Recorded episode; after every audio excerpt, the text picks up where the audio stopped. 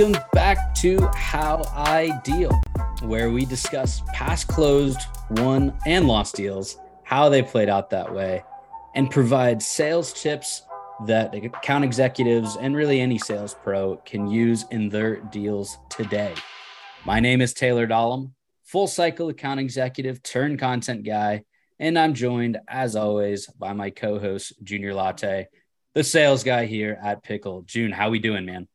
Good. It's episode 16. I've got something a little bit unique today. So, for our listeners, we've had deal cycles where we've talked about Mailshake, Adobe, QuotaPath, Marketo, and others. If there's a specific company or product vertical that you'd like to hear a deal from, reach out and let me know. Then I will in turn, you know, do some research, reach out to some AEs from said companies and products, and we'll get them on the podcast. So essentially, you know, we're putting the power in your hands. Uh, use it responsibly, but I think it should be pretty fun. Yeah, no, I think that's a fantastic idea and a, a way we can get a lot of interesting folks uh, to talk about, you know, their, their life in sales and, and deals they've worked in the past. Uh, so excited to see where that goes. But while we're here, a quick refresher if you haven't listened to us before, or maybe you haven't listened in a while, each conversation we want to chat through a single past deal. We want to keep all names and places fictionalized, of course. Uh, that allows us to really dive deep from the first time a prospect was either spotted in the CRM or on a list, or in this case, coming in inbound, and then all the way to getting that dotted line signed, that that DocuSign completed, really wherever your uh, your deals close and implementation starts. Our guest today is Bradley Paster. He started his sales journey as a regional sales engineer, made the jump to account executive for five years, became a director for four years, has spent the past nine years in various VP and SVP roles, and is currently the CRO at GuardSquare. More than anything, this is a reflection of what five years as an account executive can do for you. So, Bradley, it's it's really great to have you. Tell us about your role today and what problems GuardSquare solves. Sure. Thank you both. Great to be on the podcast. Uh, enjoy listening to it as, as well. So, as indicated, I'm the Chief Revenue Officer at GuardSquare. GuardSquare, we focus on mobile app security. So, we primarily do three things. We help organizations test, protect, and monitor their mobile apps, whether they are on the Android or iOS platform. Bradley, what deal are you walking us through today? Sure. So for me, it's a little bit of a trip down memory lane. There is a deal that goes back almost four years ago, and I was VP of sales at a company by the name of RSAM that was acquired by ACL and then Galvanize and then became Diligent, and they focused in the governance risk compliance space. And we were working uh, at the time, I had an open territory and we're looking to hire some folks into that and constantly interviewing. Yet the deal still needed to be worked inside that territory. And we had an inbound lead that came in, and I took a lot of the inbound leads because I wanted to see. You know, hey, is there something here? Is it real? Is it not? And we had an inbound lead for a large insurance company in sort of what I would call upstate or, or northeast part of New England area. So I got a question, Bradley. As a VP of sales, if you're working a territory yourself, is there like more pressure to, I mean, perform? I guess maybe better is not the right term, but you know, produce because you are working a territory yourself. There is, and there's pressure in multiple areas, right? So there's the the existing reps who feel like you're taking a deal away from them, right? there uh, is the potential for reps coming in. So if I hired someone in the that territory at the time, the idea and the intent was to transition that over to them. And then there's also, as you indicated, I mean, you're you're the VP of sales. In theory, you should be able to go and do everything, or the perception, right, is that you should be able to do everything better than someone else. So if you take the deal and you lose it, you you have the risk of everyone else saying, "Gosh, you know, you should have handed off to Sue or to Tom or whoever."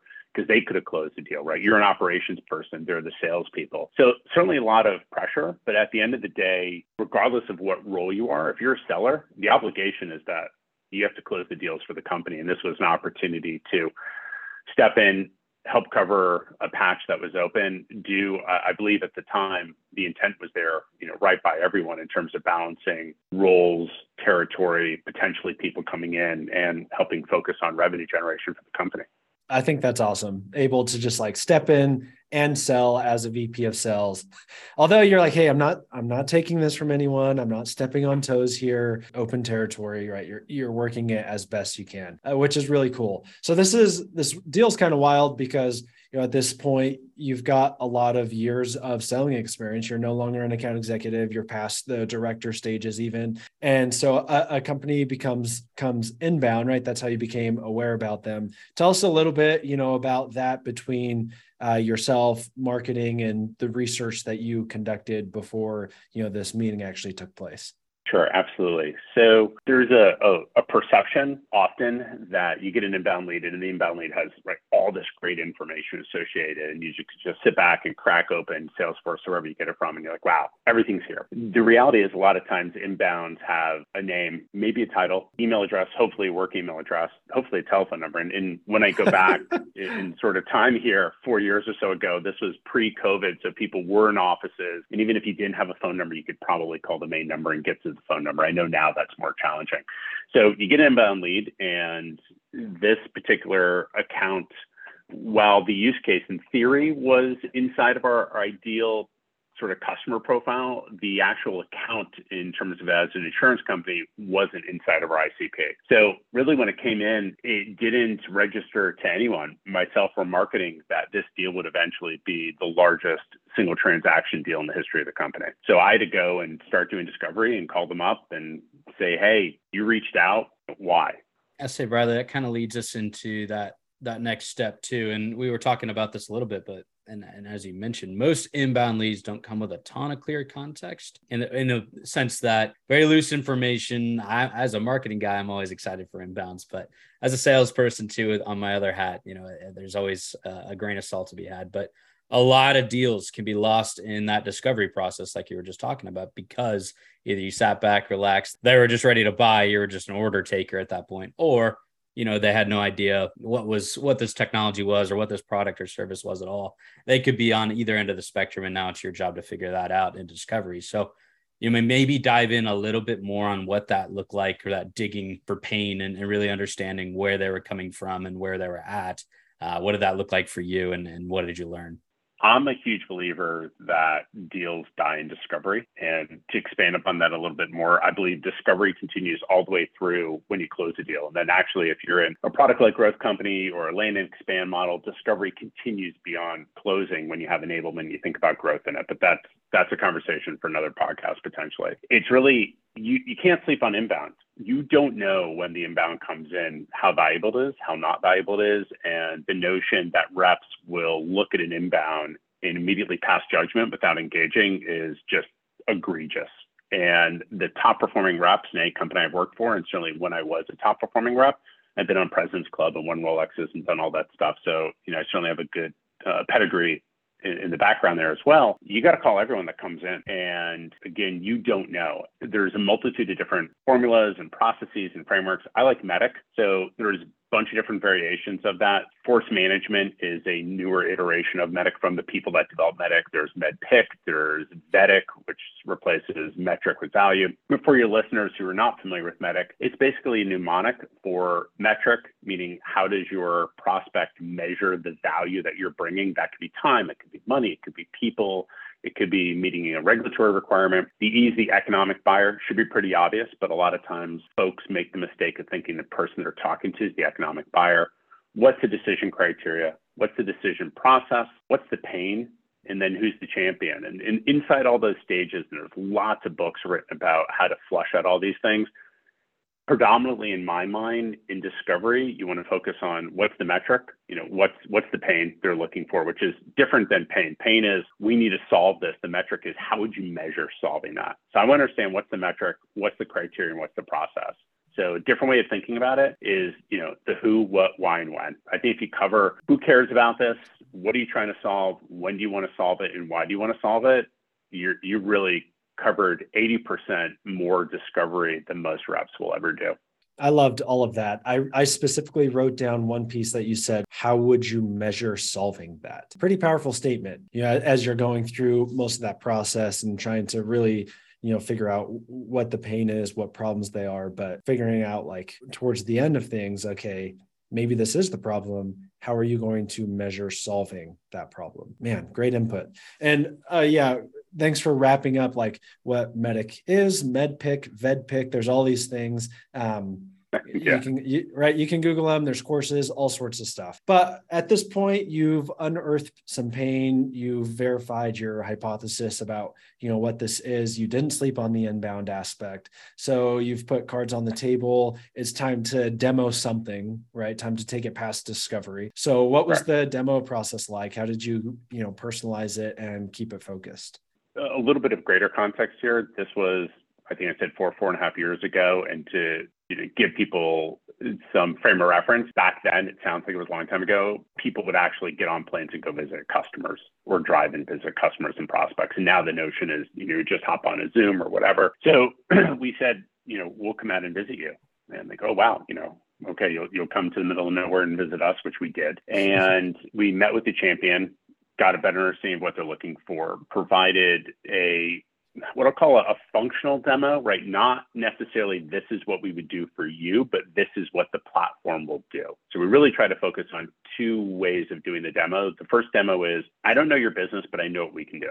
And let me give you a sense of what we can do. Then you hope, and if you execute well, that the demo touches enough high level points that your champion will say, oh, okay, now we can sign an NDA, we can give you content, we can give you schema, we can give you whatever it is that's important to you that you can integrate into the demo. Now, in this instance, we had to give our champion another demo to demonstrate yes, we understand the, the marketplace and the technology. Okay, we understand a little bit more with you. And then if you, the champion, feel comfortable with what we're able to demonstrate, will you then give us access to everyone else? So while we were going through the demo, part of what we were also doing was this is we were trying to understand who else is part of the process. Why are why is this important? Who are the other people that are involved? And I, I believe having a demonstration that pulls in their content, their data, their metrics, their information, and then understanding why that is important to people is a great way to progress a deal. I mean, there's a lot of different ways to do it, but you can imagine if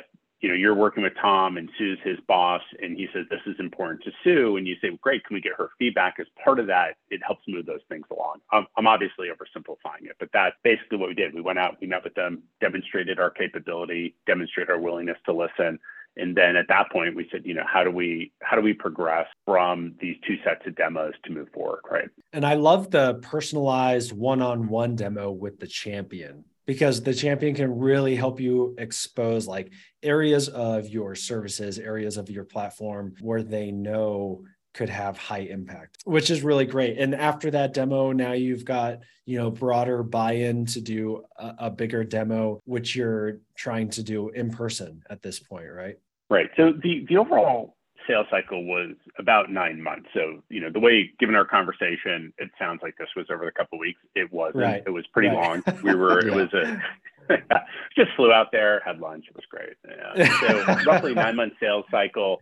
You know, initially I was talking with our champion once or twice every other week, and then as the months progressed, you know, we were engaging to ultimately we were doing three, four calls a week, he and I, making sure we were aligned. That wound up that it was part of it was a competitive displacement, and there was time pressure that one of the platforms they were using had a renewal date so they could continue going with the other vendor. They could use some of that budget to cover what we were doing. And, and all these things, we had no idea initially what we engaged. But this comes through really empathetic listening, understanding what the needs are, understanding why they're important for people. And, and I really think you only get there by demonstrating trust and competency through the process, right? Ultimately, people buy from people. So you want to establish trust early on with your champion. And look, the reality is, is you may leave your champion and find another champion, but you want to be able to maintain those relationships through the process. And, and ultimately, what we found out was there was this completely wacky edge use case that had to do with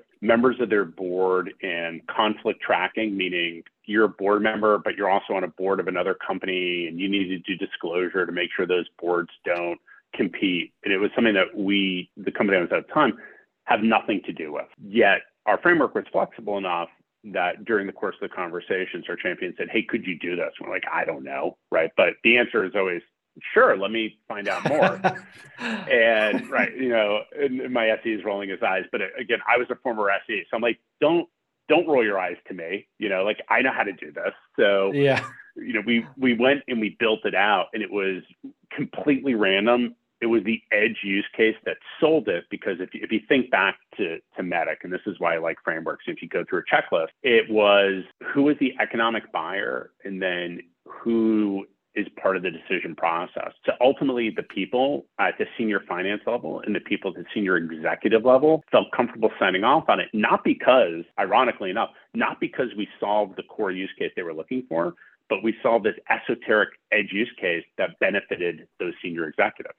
Yeah, the edge use case. I mean, in general, and we talked about this last week, Junior, but it's this concept of not always are you you know, hitting a home run out of the park or solving a huge, massive problem. A lot of times, what closes deals is either risk aversion, like, hey, are you just keeping me safer, or are you addressing a very specific need or a very specific small uh, niche that maybe nobody else is thinking about answering or filling? And a lot of that can be a lot more powerful than just trying to, you know, solve every one of their problems or, or shoot for the moon, so to speak. But uh, I think this is a great example. I guess the thought is you've you've had the discovery, you've now had the personalized demo and and it's obviously this concept of the edge use case came up you're solving that probably better than anybody else but as any deal progresses there's always going to be barriers that you have to overcome whether they're you know on the company side or on the your side internally uh, walk us through maybe a couple of those major barriers and, and maybe how you overcame them there were, I think, maybe three things that all happened roughly around the same time, which was we finally got to the point where we had done the individual meetings with stakeholders, and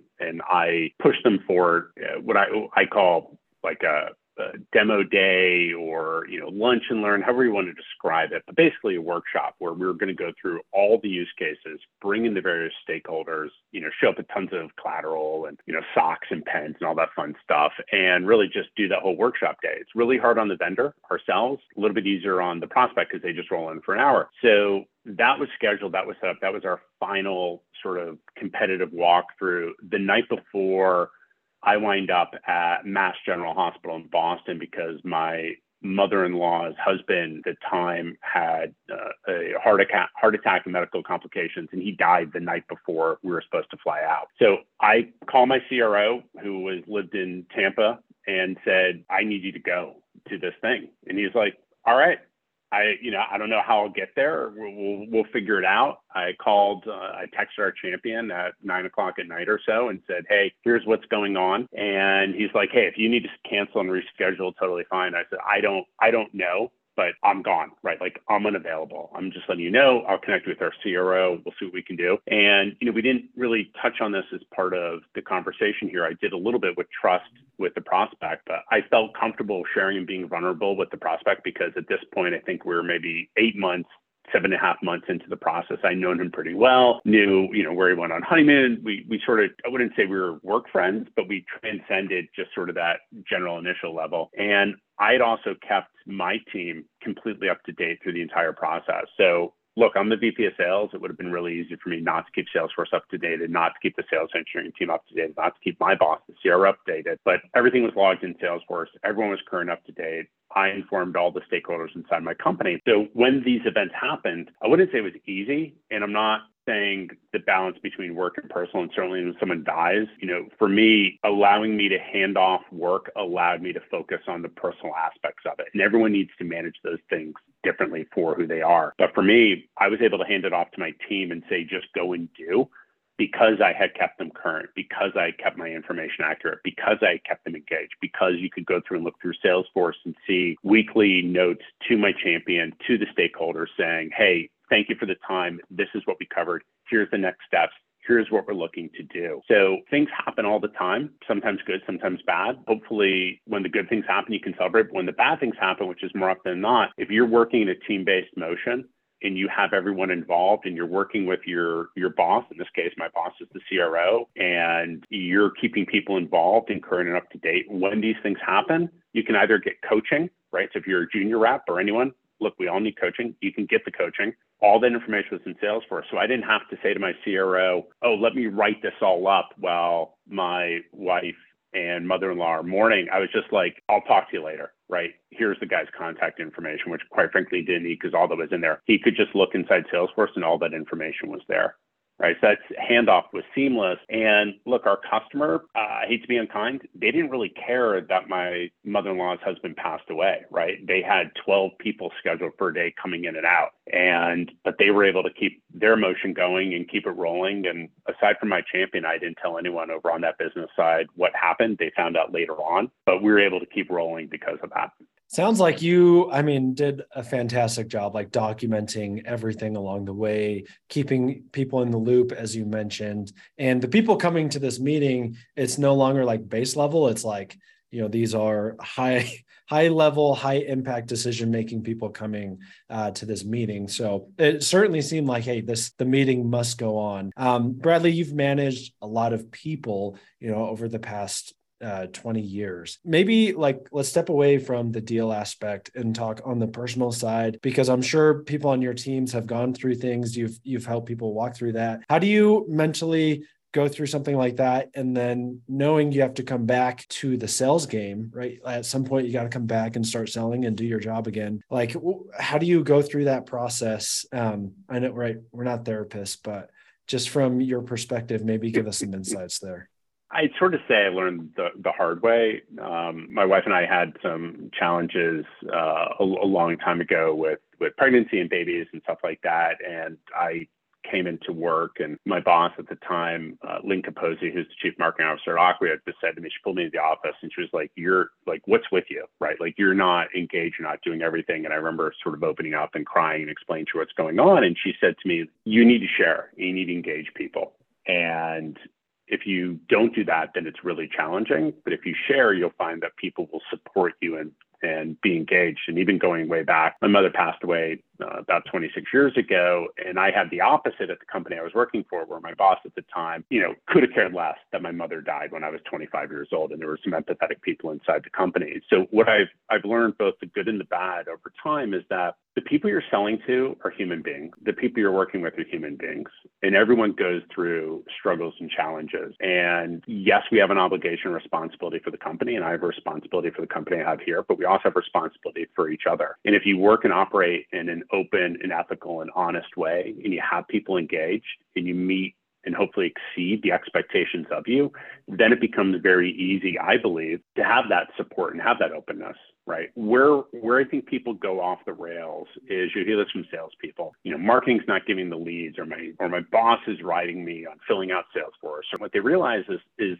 there's so many aspects of that. I mean, we're in sales, we have to be measured. You are measured in terms of metrics, but there's also this other aspect of if you take a pause and step back, I'm going to get sales use Salesforce so I have better visibility with my team. I'm going to share what's going on so that when I have a bad day, people understand the context of what's the bad day, not that I'm just being a jerk to other people. And if you do that, I believe what you find out is you have that balance. You know, I expect and hold and try to hold my team accountable they should hold me accountable. The executive team and the board should hold me accountable as well. But I'll be very frank with them where I'll say, hey, I have, you know, this this thing coming up, whatever it is, and you know, but here's what I'm doing to prepare around it.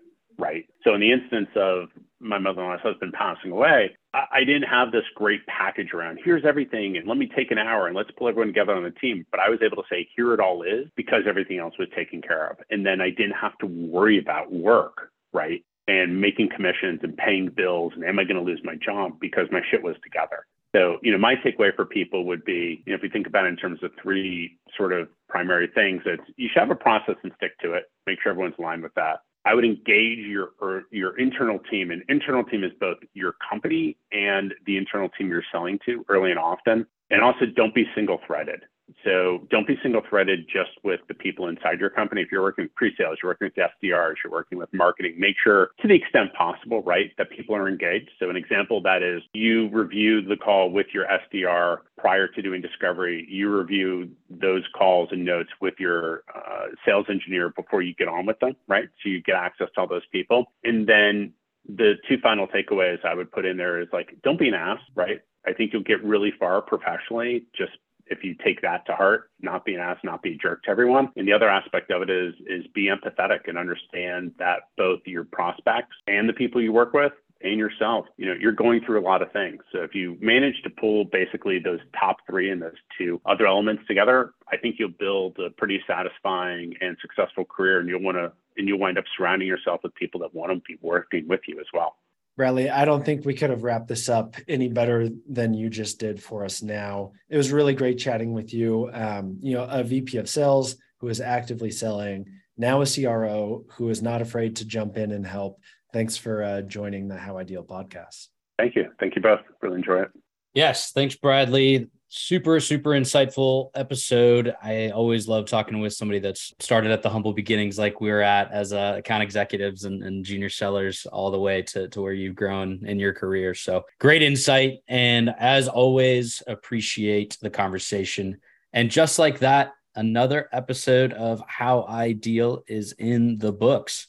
We appreciate all our listeners tuning in. Please if you enjoy our content uh, give us a follow on Spotify and Apple, wherever you listen to your podcasts, and throw us a couple stars if you really enjoy it.